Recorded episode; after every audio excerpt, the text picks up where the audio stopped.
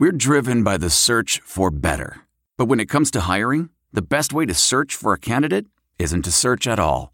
Don't search, match with Indeed. Leveraging over 140 million qualifications and preferences every day, Indeed's matching engine is constantly learning from your preferences. So the more you use Indeed, the better it gets. And listeners of this show will get a $75 sponsored job credit to get your jobs more visibility at Indeed.com slash match. Just go to Indeed.com slash match right now and support our show by saying you heard about Indeed on this podcast. Indeed.com slash match. Terms and conditions apply. Need to hire? You need Indeed. Blog Talk Radio. Good afternoon and welcome to the Hoosier Huddle podcast. I'm Sammy Jacobs. Our other host, TJ Inman, will be along shortly. Today we are previewing Indiana's home opener against the Ball State Cardinals. Uh, so uh, lots of uh, good stuff coming up. Indiana's 1 0. Ball State is 1 0 after defeating uh, Georgia State in their opener on Friday night uh, down in the Georgia Dome. Uh, we'll go over players to watch, matchups to watch, keys to victory, and um, maybe a surprise player to watch as well. Um, so we will uh, start with that. And joining us right now is uh, TJ Inman. TJ, how are you? I am doing wonderful. Uh, you know, it was a tremendous opening weekend of college football. Had a ton of fun watching um, not only the Big Ten teams, but uh, you know the other really marquee matchups. Uh, just super good advertisement for the sport of college football. Really uh, exciting games, really from Thursday to, to Monday. So it was uh, it's a really good opening weekend. Hoping for more of the same in week two. Yeah, it was. I, I enjoyed it. It was uh, one of the rare Saturdays that I got to to watch football. Um, you know, uh, watch everybody else play football as as IU played yeah. on Thursday. Uh, but TJ, uh, it's a big game coming up for IU this week. Uh, Ball State comes in with a one and zero record with a new coach coming off a three and nine season, uh, but they have won three in a row in this series, and they've won the last two uh, at Memorial Stadium. Uh, one back in 2008 and one in 2012. Now both programs uh, look, look vastly different um, from when they last played. Uh, Ball State has a new coach, Mike Neu, who's taking over for Pete Lembo who uh, left to take an assistant's job at Maryland uh, after seeing writing on the wall after a three and nine season. Uh, but you know, Ball State is not going to be scared coming into a Big Ten venue and uh, and trying to get the win. They've done it before as a program, um, and and they have all the momentum in this series, and they they have the right to carry themselves with a little bit of swagger uh, coming into this one. Yeah, I anytime you uh you beat a Big Ten opponent, especially an in-state foe, three times in a row, um, you know, you're you're feeling like it's possible to do it a fourth. I mean, why wouldn't you feel that way if you're a Ball State player when you can look back at history that while things are, you know, to our eyes much different than they were in 08, 11, and 12, I mean, really, that's not that long ago. So it's not like they have to go back to the 50s to to see success against Indiana. Um, so I'm sure that they are, you know, their coaches are probably, you know, kind of walking a fine line between, you know, reminding the players that look, program has done this, and also kind of, you know, reminding them, yeah, this program has done it, but this particular team hasn't so don't go in there feeling like you don't have to earn, you know, earn the fourth in a row.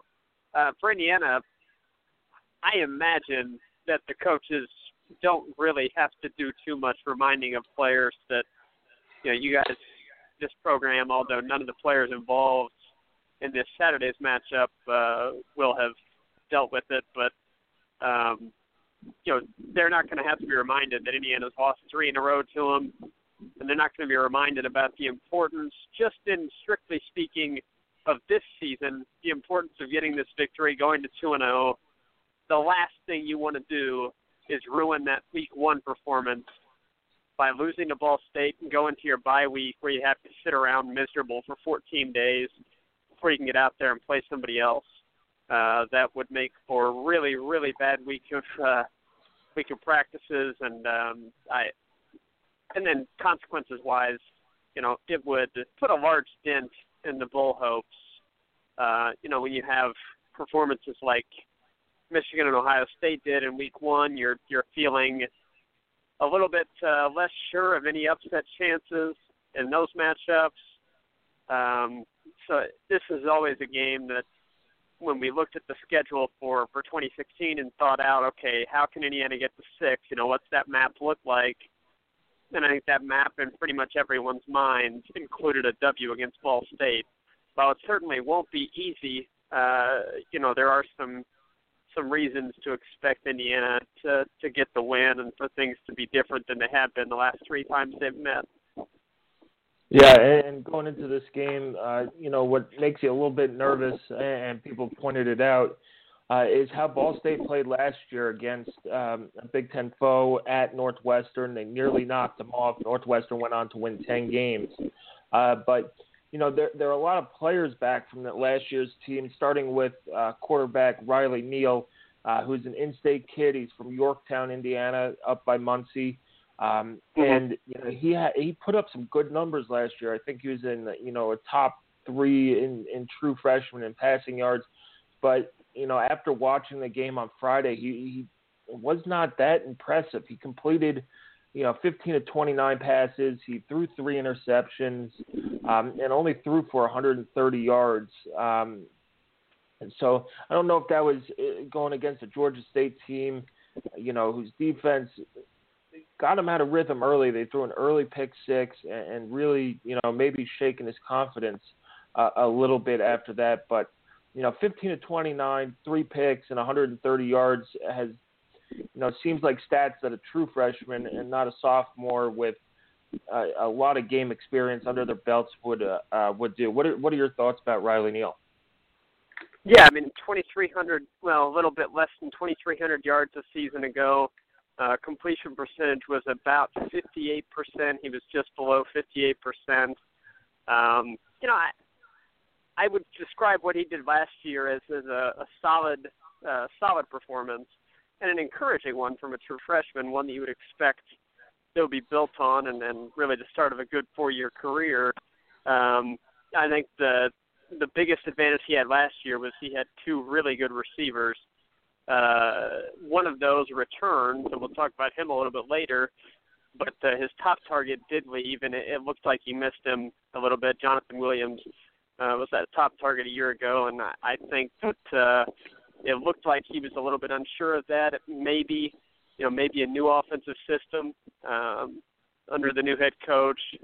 I, I think that probably the biggest, the biggest issue for him that I saw when I looked at uh, looked at some you know game highlights and a couple I watched I watched that Ball State Northwestern game.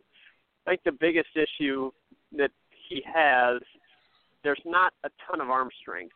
Uh, I don't think that he has the top level arm strength that you would expect from a you know a, a high end starter. I think he can be very solid, but if Ball State's going to beat Indiana, he has to be much better than he was last week. There's no doubt about that. And that that's not just cutting down on turnovers. He needs to improve the completion percentage as well.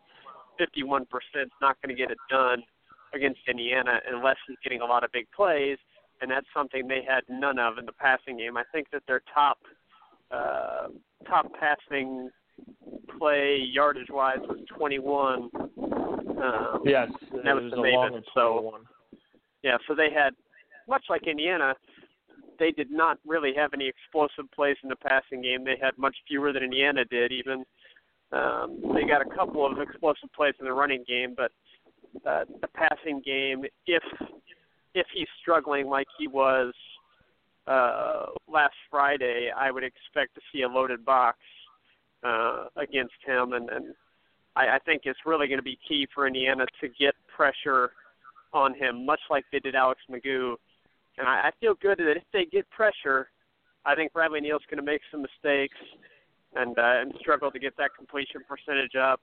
Just like any quarterback that's decent, if he's got a clean pocket, he's probably going to have a pretty nice day.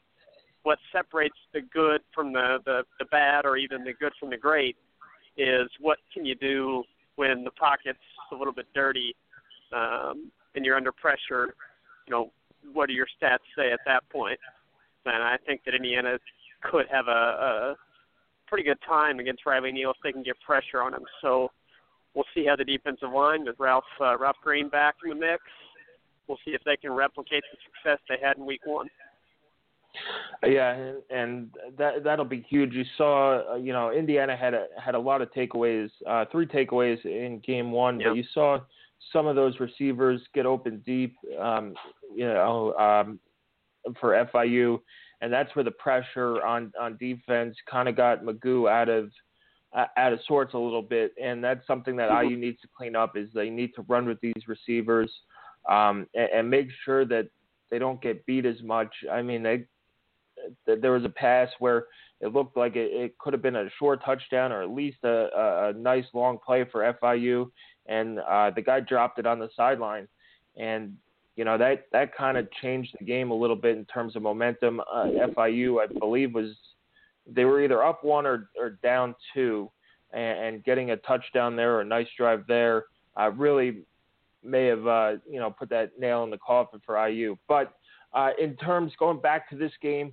uh, you know they Ball State struggled throwing the ball but ran the ball pretty well. Uh, they ran for 325 yards. I believe all of their running backs were over five yards a carry, um, led by uh, James Gilbert, uh, who went for 160 on 29 carries, scored three touchdowns. Uh, Darian Green was great as well, uh, 13 carries for 93 yards and a touchdown. And then Riley Neal had a 46-yard run uh, as well. And then, uh, mm-hmm. you know, the, their bigger back, um, Teddy Williamson, uh, who's more of a fullback, uh, averaged seven yards per carry and a touchdown as well. So that's something that IU shut down well against FIU. Um, mm-hmm. was their running game holding them to under 70 yards, and if you take away that that 23 yard run at the at the beginning of the game, which was a missed assignment uh, by Marcelino Ball, you know they they really shut them down the rest of the way. So. Uh, to me, shutting down that that running game, getting you know getting in, in Riley Neal's face and and taking away that what they do well um, is key. Yeah, the running game for Ball State was pretty impressive, especially in the second half against Georgia State. Uh, Tom Allen made a point to, to bring it up that Ball State, and then as did Mike Neu in his press conference as well this week. Uh, they both said that you know Ball State's offensive line just kind of physically took over that game in the second half, and uh, that's when Ball State, you know, with the passing game struggling a little bit, uh, they just decided to go ahead and keep pounding it because, as Mike Neu said, you'd be crazy to go away from it when it was working, and he's right. So they did the logical thing; they kept running, and it kept working, and Georgia State was powerless to stop it. Uh, Ball State's offensive line just kept churning it out. So I, I do not think they'll have that same success against Indiana. Um, Georgia State's defensive line was to my eye, pretty undersized. I, I don't think that they uh, were anywhere close to what Ball State's going to see against Indiana. Question mark. That uh, you know, if Ball State does see a little success in the running game, you know, are they going to be bolstered by the confidence they gained last week? Yeah, I'm sure they will. And then what does Indiana do to respond if Ball State sees a little bit of early success in the running game? you know, how does IU's defensive line, which was very good last week, you know, surprisingly so, uh, how do they respond to it? And I, so I'm looking forward to seeing number one, uh, what the defensive tackle tandem of Nate Hoff and Ralph Green when they're on the field together, what do they look like? Because I thought Hoff played a pretty nice game last week. I thought he was fairly disruptive. Uh, didn't have a lot of tackles, but his job in that defensive tackle position is really just be disruptive, take up blockers, and get into that backfield and blow plays up, and then have others get the tackles as they fly to the ball. Uh, and I thought he did a pretty good job of that last week. Um, so we'll see if he can do that again, and then what can Ralph Green add to it. And then the guys that uh, you know got into the action last week that maybe you didn't expect. Uh, Patrick Doherty, I thought, played a very nice game. Um, and then pass rush wise, you know, we weren't expecting a ton out of Amari Stringer, but he had a really good game. And I, I went back and uh, watched it a second time, and he stood out even more the second time.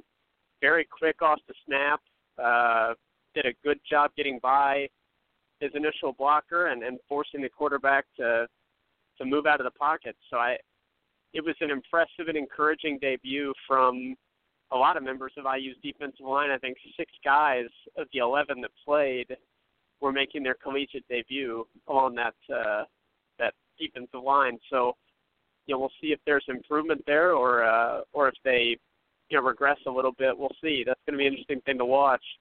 As far as Ball State's running backs go, yeah, they, they're they're a good group. Um, I had kind of thought coming into the season that uh, James Gilbert was going to be the second back, and that they would have um, uh, what's his name? Uh, Darian Green. Sorry, they would have Darian Green as the primary back. He was listed in uh, Athlon Sports as a third team All MAC running back preseason, but uh, Green was was behind Gilbert in the rotation. Green only had 13 rushes. Gilbert had in the high 20s. So uh, we'll see if that's their game plan again, or if they go with Green. I think Green's a little bit uh, shiftier. Gilbert certainly looked the part of a power back, so Indiana's going to have to make sure they wrap him up. Um, he doesn't look like he's going to go down easily or with just one tackler. So, you know, being aggressive, flying to the ball is going to be important for the defense.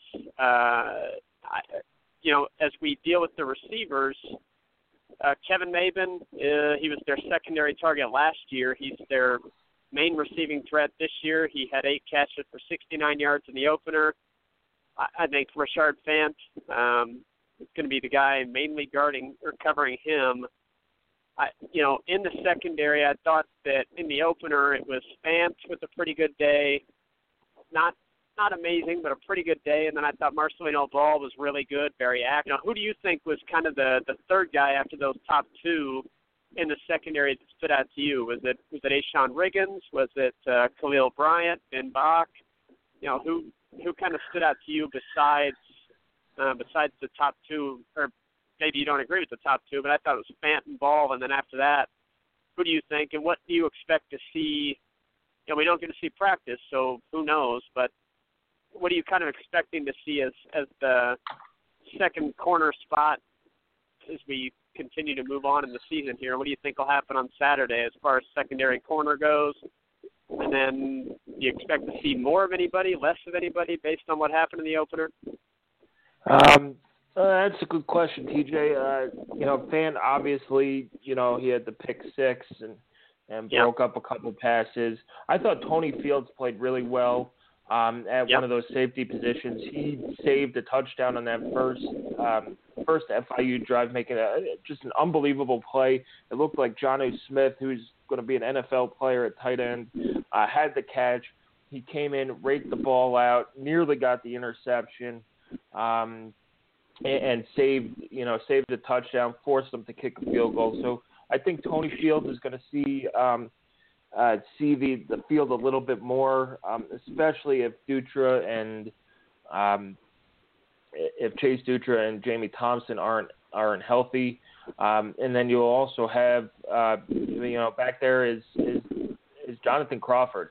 He played a, a solid game. You know, nothing. He didn't stand out um, in terms of like making plays like he did last year, but we've come to take him for granted a little bit. He's out there a lot. He's making plays. He he was, I think he might have led the team in tackles. I don't have the the stats right in front of me, but he did. Him, yeah, nine, I think. Led the team in tackles. Just a, very solid safety out there. Um, Tony Fields and I thought Ben Bach played pretty well as well, and I think you're going to see more of Bach at corner, uh, probably less of, of Tyler Green. Um, and then you'll see A'Shon uh, Riggins back there and, and Khalil Bryant um, mix in too.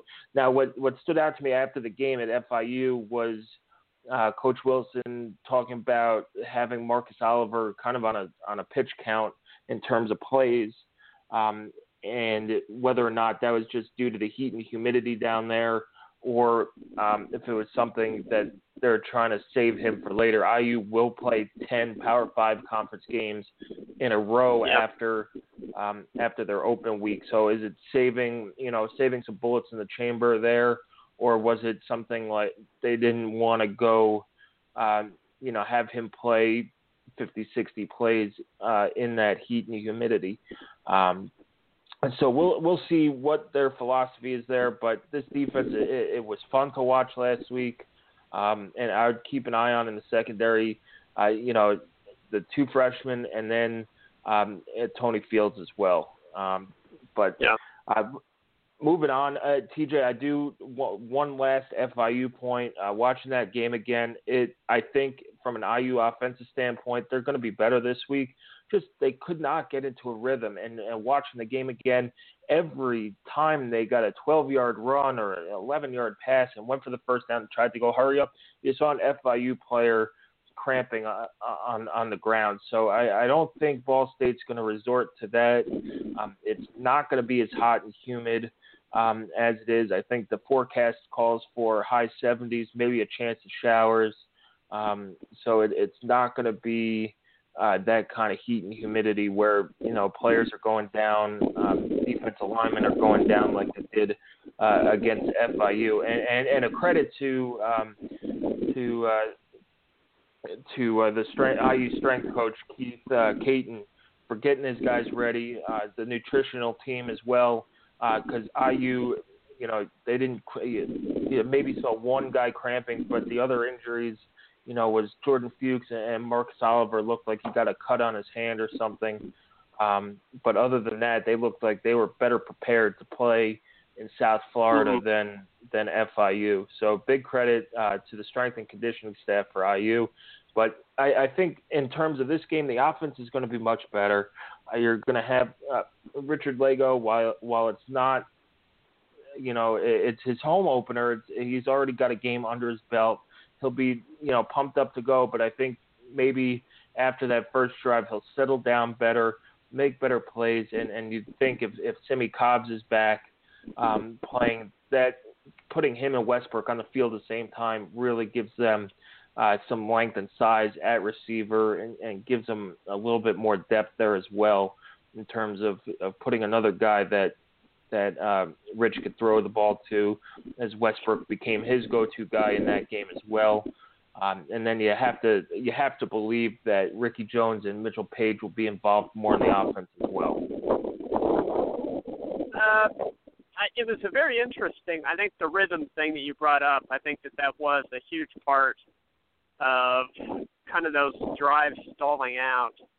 Um, I, I would certainly like to see more Mitchell Paige, but you know, I, I give credit to Lagow. He was taking what the defense was giving him, and really that was Nick Westbrook on the sideline. That is what they were giving him. They were giving a pretty big cushion to Westbrook on the outside, and uh, he was running a lot of those. And you know, it's a route that we saw Simmie Cobbs run a lot. It really was a like for like replacement uh, when Westbrook stepped in there. They look alike. He's maybe not quite as tall, but um, he's also younger, so you know he'll, he'll develop a little bit more. And um, he looked ready for a, a big role in the offense. Westbrook did, you know, running that 10 to 12 yard out route on the sideline that they they hit on pretty much every time except for one, which Lagow just you know threw it too far to the outside, which you'd rather have it there than on the inside. So that was a, a good route for them. I expect to see you know another good day for Westbrook. Uh, it'll be interesting to see if Cobbs is playing, what they do with if the two of them are on the field together, or if they go, you know, Westbrook just uh, spelling Cobbs. I think you'll see them on the field some together, and that'll be exciting. I, I think you'll see. Uh, I I kind of think you'll see Danny Friend continue to be a bigger part of the offense as the season goes on. Uh, Kevin Wilson, or I think it was Wilson, alluded to the fact that uh, Friend's injury last season, you know, impacted his play uh, a little bit more than anybody realized.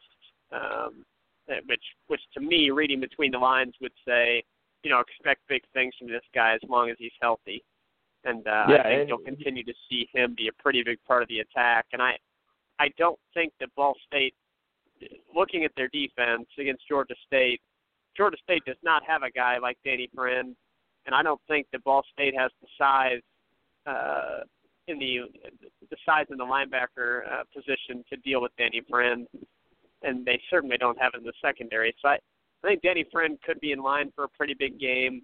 Um, and then you know running the ball, uh, Georgia State's running game was was not very good. I thought their offensive line was really poor, uh, and I I fully expect Indiana to to give Ball State's run defense a much bigger challenge than they saw in Week One. It's not even going to resemble what Georgia State threw at them or ran at them, I should say. I, they mentioned uh, during this this press conference this week that Devine Redding um, you know had a had a bit of a fumble issue. He's had it in practice, and he dropped it once in the game. Uh, lost the fumble. He fumbled I thought twice. You, I think he Yeah, he fumbled did, yeah. twice in the game. One IU recovered, and one. Um, I mean, it looked like he might have been down, but it was that close, and you don't want to put the replay official in that that position. You also had Cole Right. Fumbling, um, and, and Wes Martin making a, a a nice catch to to cover up there. Yeah. So, you know, maybe the humidity had to do something with the slick ball, but that's something that was kind of surprising at the press conference on Monday was him calling out Redding for his fumbles. We saw it a couple years ago um, at Michigan when Tevin fumbled on the two out of the three first drives or so, and and he was benched. Uh, so he, they're not afraid to bench their best players, um, and especially with the depth they have behind Redding. Um, and, and Mhm. the, the depth that they have on the offensive line, and, and as you were saying with Danny Friend, Danny Friend's 270 pounds. It's like having a sixth lineman out there, um, and then add in Brandon Knight at the other tight end. I mean, you're almost at seven seven linemen, offensive linemen out there paving the way, and you know, Danny Friend to put into perspective, their um, Ball State's defensive tackles at 299, and their their defensive ends are 247, um, and and two uh, 225. So IU's running out there with a, a tight end who's 270, can run the field, can catch the ball, um, and he's a ferocious blocker. Uh, we, we saw it on, on Thursday night. He was, they were playing to the whistle, and you just see him driving FIU guys 10, 15 yards down the field and, and planting Yeah. them in the ground. So, you know, IU should have the advantage on the offensive line. They're one of the better offensive lines in the Big Ten, um, and I think they should be able to run the ball at will um, and then pick apart, you know, the secondary if they start loading the box um, with seven, eight, nine guys um, playing press coverage. Now, uh, now uh, Lagow has has a chance to shoot it downfield. If he could get a few hit some of those big plays, which they didn't against FIU, uh, IU will have a chance to have a you know put up some serious points, put some distance between them and the Cardinals, and uh, you know hopefully make this game a, a comfortable win. Uh, TJ, let's move on to the keys to victory a little bit. Uh, we'll go over one or two keys each. Uh, my first key uh, to, to IU winning is uh, is getting points on, on the opponent's side of the field. I think IU went into opponent's territory, uh, I believe, 12 times against FIU, um, and then especially in, inside the red zone, inside the 10. Uh, they they just looked like they bogged down, settled for field goals, um, and then just you know one field goal attempt was missed by Griffin Oakes, the other one was dropped by the holder Mitchell Paige, um, and we'll see. You know they have to get points when they can. If if you're putting up 486 yards of offense, you've got to be putting up, you know, close to closer to 40 points on offense. Um, now, is the defense going to score 16 again? Probably not. That that was something that probably hasn't happened in IU football history. The, the two pick sixes hasn't happened since 1966. So add in a safety there, and it, and it probably hasn't happened. Um, but you know, turning those drives, long drives, into seven and three points instead of you know a missed field goal here, you know, a, a punt from Joseph Gedeon um, stuff like that, turning those opportunities into more points um, is very, very important. Yep, the that that was one of the things that I have on uh, my primer, which is coming out later this week, as a, a key point. It's going to be, and we talked about it coming into this game, and really throughout the off season was finishing drives. And in in uh, the first game of the season, we saw it as a you know a point of, I wouldn't say a a major negative because of those final two drives that did end in touchdowns when they got into the scoring zone which you know I, I consider a scoring opportunity getting inside the 40 of the opponent. Uh, having a first down inside of the opponent's 40 is what is kind of known as a scoring opportunity. Uh, Indiana was in there eight times. The first six times they got three points total. So that's really bad. I mean, you're you're looking at an opportunity to have. You're, you're not going to score a touchdown all six times there, probably, but you know that's an opportunity for 42 points. Uh, Indiana got three points out of, so a max of 42. They got three. That's terrible. But in the final two drives, they were able to get 14 out of 14 uh, with those two touchdowns. And I, you know, maybe they figured out something there. Uh, the the wheel route to Danny Friend was a gorgeous call and wonderfully executed as well. Uh, the read options on two occasions there in the the, the fourth quarter where Richard Lagow kept it once for a touchdown, the other a solid gain. So it, it you know they they got into in a game that really lacked rhythm. They did have a little bit of rhythm on those two drives, and it, they were able to, to execute for touchdowns. But yeah, finishing drives is going to be critically important for Indiana. And uh, something I'm keeping an eye on. I don't know if it's a key to the game because you know your your offensive balance and your play calling is going to be dictated by what's working and what's not working. But it was really interesting. Uh, in week one, both teams, Indiana and Ball State, ran the ball 52 times. Ball State threw 29 passes, IU threw 28. So, uh, you know, both teams almost two to one run to pass. And I think for both teams, it was just a matter of, you know, the running game's working. Why go away from it? Uh, we'll see if if they have to adjust that based on you know the defenses are doing a better job stopping it. But I do think you'll see a little bit more pass than you did in week one from Indiana here in week two. I, I don't know what your thoughts are on that, but do you expect to see more than 28 pass attempts this week?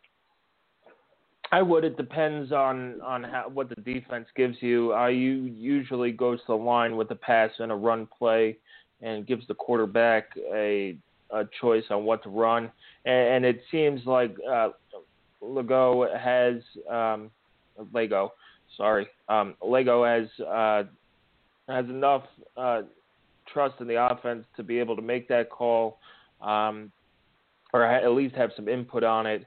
I would think that they they would probably throw the ball a little bit more to start. It's not going to be as windy or as as humid and and wet. Uh, you know, hopefully the the storms in the forecast stay into the morning, and the and the ball's not uh, wet. But um, you know, if they have to, they're they'll run the ball. And um, yeah, but it, it's something they need to get the passing game going. They'll have a week off in between, so if they have to work on something you want to work on in the game. Uh, I, I would probably think somewhere between 35 throws maybe yeah. 40 um, max, but definitely more than 28. Uh, and then you'll you'll you know hopefully get out to a lead, get out to a big lead, and and start grinding that clock down with with shorter throws and and uh, leaning on that offensive line and, and running game to close it out. Yep, I, I would agree with that. I was thinking somewhere between 30 and 35 would be uh, about what you'd expect if things go according to plan. Like like we both said, you know, it depends on what the defense is giving you. It depends on what's working. If Indiana goes out and uh, you know they're running the ball for five, six yards a series, and you march down and score a couple of touchdowns, then there's really no reason to put the ball in the air 35 times. But if you know if the run game is being given a little bit of resistance and Ball State's doing a decent job against it, uh, or or loading up the box to try and do a decent job against it, then yeah, it it would make sense to go over the top and uh, or just you know hit some medium routes or whatever. But it we'll see how the game flows. I just thought it was pretty interesting. Both teams ended up with nearly identical run pass numbers from week one. Uh, another point for me, and we won't spend much time on it because we've already talked about it, but another point for me is just going to be uh, for the defense to build on success of week one. Uh, we've seen Indiana's defense have good games before. Now, granted, like you said, they've very, very rarely, if ever, scored 16 points from a defense, uh, and they very rarely hold teams to only 13 points. But they've we've seen them have good games just in the singular, you know, one week, one off time. They've had good games in the Kevin Wilson era. Very rare that they've put good games back to back. So can they do that? Can they turn one week of good performance into two weeks and really start to make it become a trend to where there's true belief from the fan base. And I think there is belief from the players. I think that's already there. And I think we saw it last week and we've heard it from the players. There's true belief there, but from the fan base, will there start to be that true belief developed that, hey, you know, we might not have a terrible defense this year. We might have a defense that's adequate and that can help the offense when it's not clicking entirely um, we can win some of these big games, um, you know, in non-shootout fashion. So can they build on that success and turn that one week into two weeks heading into the bye week and really feel good about yourself uh, with those 14 days off? I think that that's that's one of the, the three kind of the three keys for that are going to be: can you keep forcing those takeaways? Can you continue to quarterback? And can you continue to do a really nice job against the run? And that's you know that covers all levels of defense. That covers the line, that covers the linebackers, the secondary. Everybody has to to continue to do that and work in conjunction to have a successful defense. And uh, I'm I'm very anxious to see what they do against a Ball State attack that really is is fairly similar uh, to what you'd see from a, a pro style attack. You know, it's not a spread offense. They're not going to they're not going to come and put the ball in the air 55 times. I would think that they're going to attempt to rely on the running game plus throw it 30 to 35 times. Uh, but if they fall behind, if Indiana can can get a lead on them, I think you could see you know Ball State be forced to throw it more than they want to. Then you can pin your ears back, get aggressive on defense, get after the quarterback, force them into some mistakes, and then then you're off. Think that's deal for Indiana, just to build that lead and then force Ball State to, to play your into your hands. But uh, obviously, the, the way the game flow is going will dictate all that. But I, I just hope to see a second good performance from the defense, so that we're not thinking that that week one was a fluke. And the, the coaches pointed out, you know, yes, it was improved on defense, but you know, look at the stats. We're still 10th in the Big Ten in defense after one week you know that's obviously very skewed based on your opponent, but um, it'll be interesting to see if the rhetoric changes a little bit if Indiana's able to have another really good week. Yeah, and that's that's something that you know putting back-to-back games on uh, that IU really has struggled uh, under Wilson yeah. outside of last year's four and zero oh, um, non-conference start and the end of last year. You know, you'd think that they they I mean, the perfect example is 2014 when they would, you know, they they played okay, not great against Indiana State and won, lost against Balls or Bowling Green at at their place, uh, and then came back and, and beat a ranked Missouri team on the road, and then came home and laid an egg against uh, Maryland, and you could go back to 2013. You know, they they win, they lose to Navy, win again, lose to Missouri. Um, and it's just you know now if you could put two two win two good wins in a row together now you're going to start building something. You have momentum to take into the open week get ready for for Wake Forest and, and roll into Big Ten season uh, with some momentum with um, the fan base believing that you know okay this is what we're about now. We could you know, it's going to take a long time to, to regain the trust of the fan base after so many years of, you know, really getting punched in the gut. But it, it would be a good start to, to put together back to back, you know, good performances on defense, uh, you know, and, and show improved performance on offense. Um, before we uh, move on, uh, or we're, we're going to move on, TJ, uh, to w- our matchup to watch. Alex Compton had our matchup to watch uh, today. Um, we posted it earlier today. It was KeVonn Mabon uh, against uh, Richard Fant. Mabon, Mabin is a 6'2 receiver, Ball State's go-to guy. Um, he is an all MAC caliber player.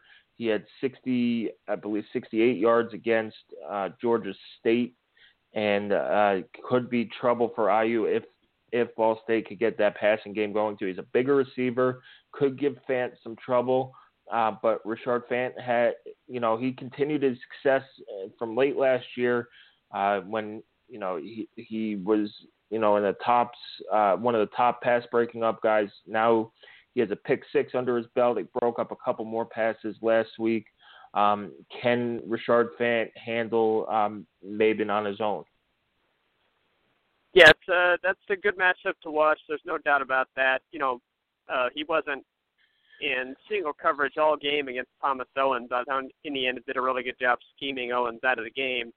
Uh, but Fant did play a big part in it. And uh, Owens just one catch and eight yards after really doing a, a tremendous job against Indiana in 2015. So that was a, a good start to the season for Fant, and uh, Mabon.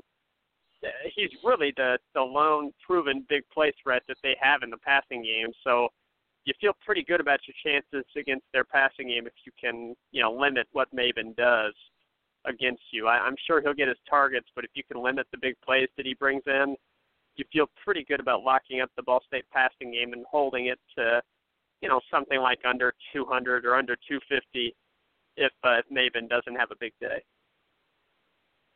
Yeah, and uh, you, hopefully that's that's the case. But you know, that's a matchup to keep an eye on.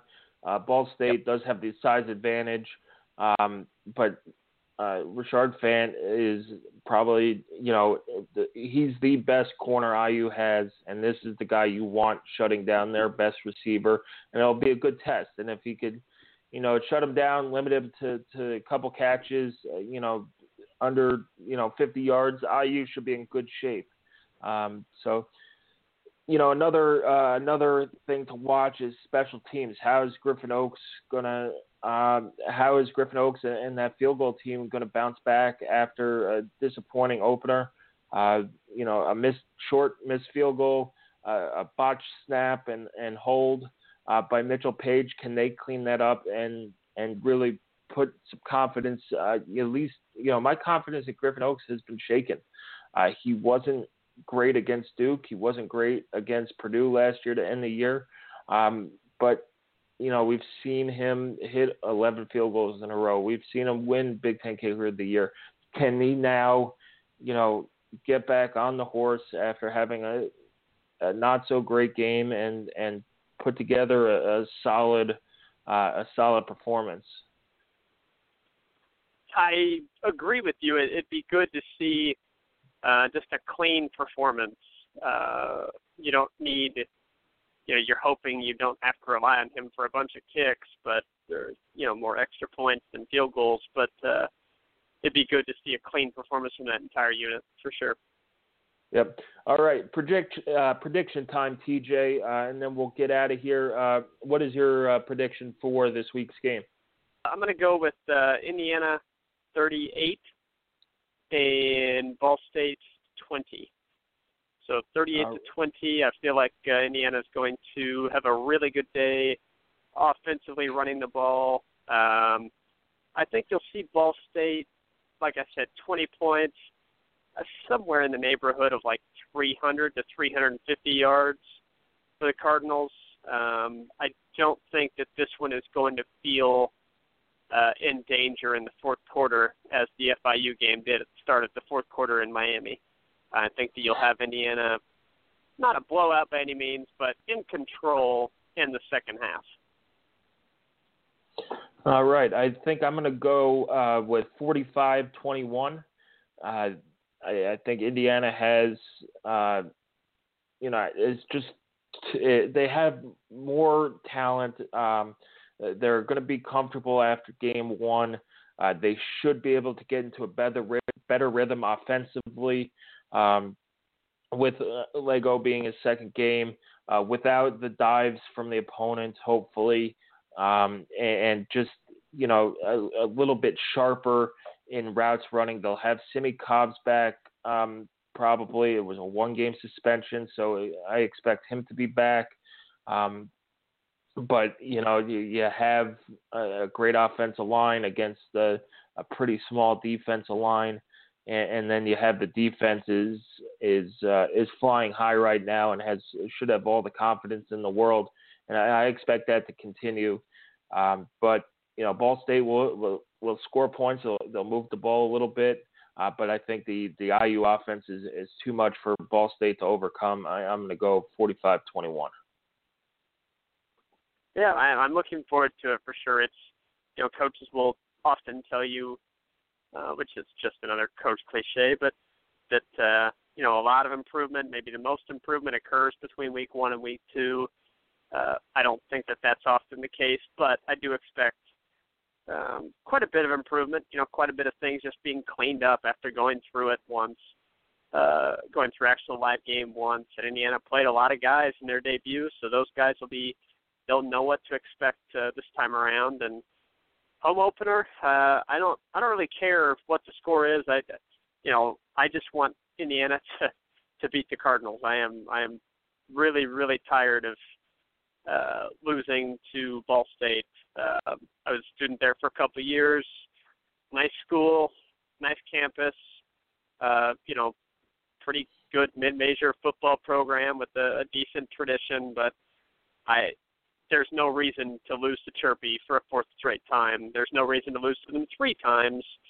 So, you know, enough's enough. I, I'm really hoping Indiana comes out strong and uh, takes care of this one early so we don't have to sweat it out.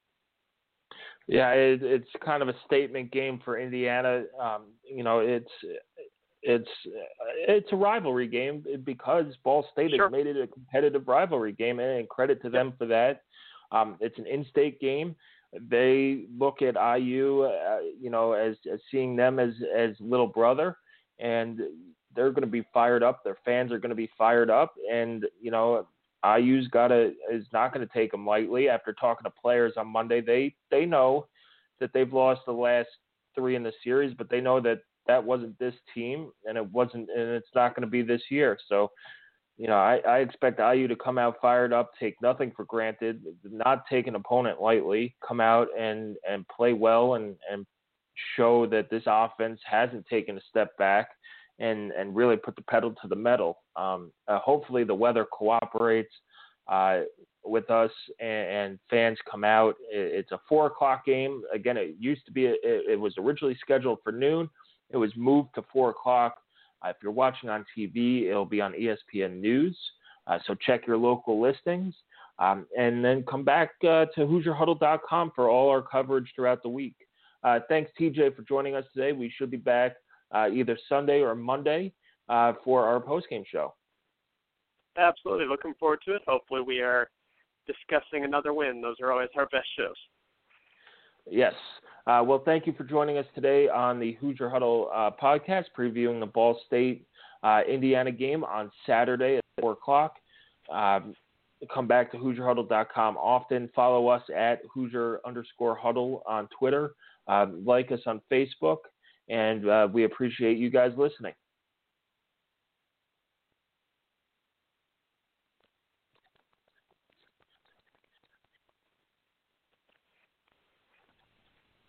There's no distance too far for the perfect trip. Hi, checking in for. Or the perfect table. Hey, where are you? Coming! And when you get access to Resy Priority Notify with your Amex Platinum card. Hey, this looks amazing! I'm so glad you made it. And travel benefits at fine hotels and resorts booked through Amex Travel. It's worth the trip. That's the powerful backing of American Express. Terms apply. Learn more at americanexpress.com slash with Amex. I want to tell you a story. It's a story about a scandal, broken relationships, gossip, rumors, money, corporate rivalry, and a broom. A performance enhancing broom. My name is John Cullen. I'm a comedian, podcaster, and for 20 years, I was a semi professional curler. And I want to tell you the story about how a single broom almost imploded the 500 year old sport of curling. We felt like we were bringing a knife to a gunfight. It's the story of a superstar and his fall from grace. Well, I was being dragged through the mud. It's the story of two brother entrepreneurs with a dream. I said, that's great news. It's a story of intrigue. I still don't understand why we want to keep his name secret. The full story has never been told, so I'm going to tell it. Broomgate How a Broom Almost Killed Curling. It was a year I'd like to forget. To listen to Broomgate, search for Broomgate in your favorite podcast app. That's all one word Broomgate. The NBA Finals are heating up. Looking for hot takes on all the postseason action? The Old Man and the Three, presented by BMW, is the podcast to listen to for the ultimate finals coverage. Host and former NBA sharpshooter JJ Redick not only has a plugged in perspective on the action from his time in the league, but he's also announcing the games in real time for ESPN. JJ has the ultimate insider point of view, and he's taking you along for the ride as he breaks down the best defensive schemes, dunks, and drives from each game. And speaking of incredible drives, there's no better place to tune into your new favorite podcast, The Old Man and the Three, than in a standard setting BMW. Luxury meets power to create a wholly new driving experience. Push the limits this NBA season with the brand that set the ultimate standard BMW, the ultimate driving machine. That's not just the sound of that first sip of Morning Joe. It's the sound of someone shopping for a car on Carvana from the comfort of home. That's a good blend. It's time to take it easy, like answering some easy questions to get pre qualified for a car in minutes. Talk about starting the morning right just like customizing your terms so your car fits your budget. Mm-mm-mm. Visit Carvana.com or download the app to experience car shopping the way it should be convenient, comfortable. Ah.